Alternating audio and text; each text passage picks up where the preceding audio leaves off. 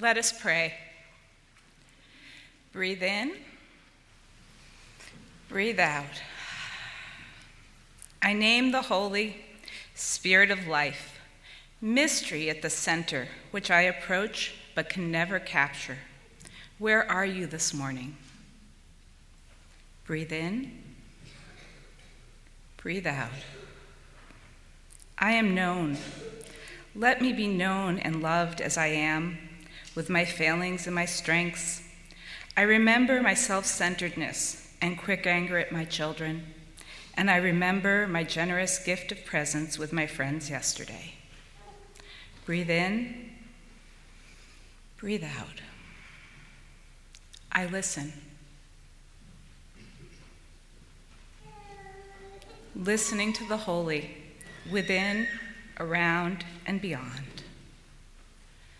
Breathe in, breathe out.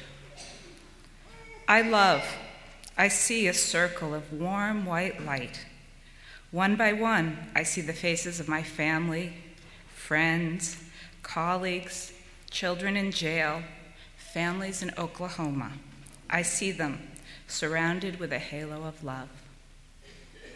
Breathe in, breathe out. Amen.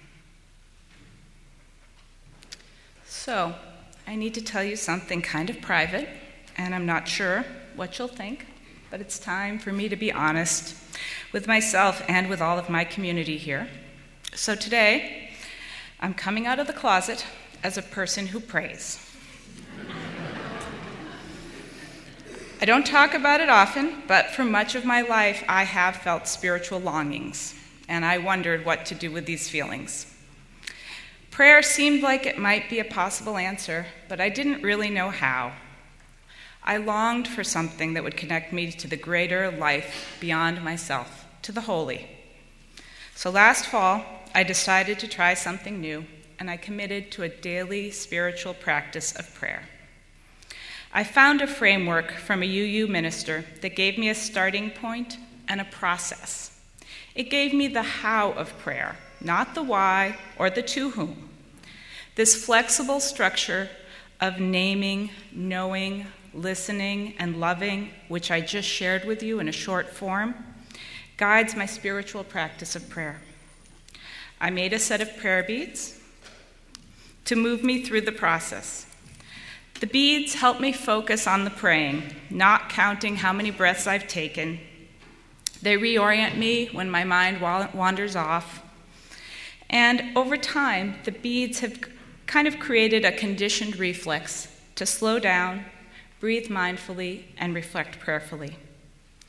When I committed to a daily practice, I wondered when would I ever find the time? And every day, really? After some thought, I decided to pray right after I woke up, while the rest of my family isn't moving yet and I'm still in bed. I put the prayer beads in the nightstand and got started. I never hit the goal of daily, but I did it three or four days a week, and that's a lot more than never. Prayer is my practice, and it makes a difference in my life. It's one of many practices. What brings you close to the holy? Is it lighting a chalice, mindfully riding a bus, journaling, doing Tai Chi, reflecting on inspirational words, meditating alone or with others, stopping to breathe? praying with beads, rocks, or in the bathroom? What practice connects you to the holy? Come, let us worship together.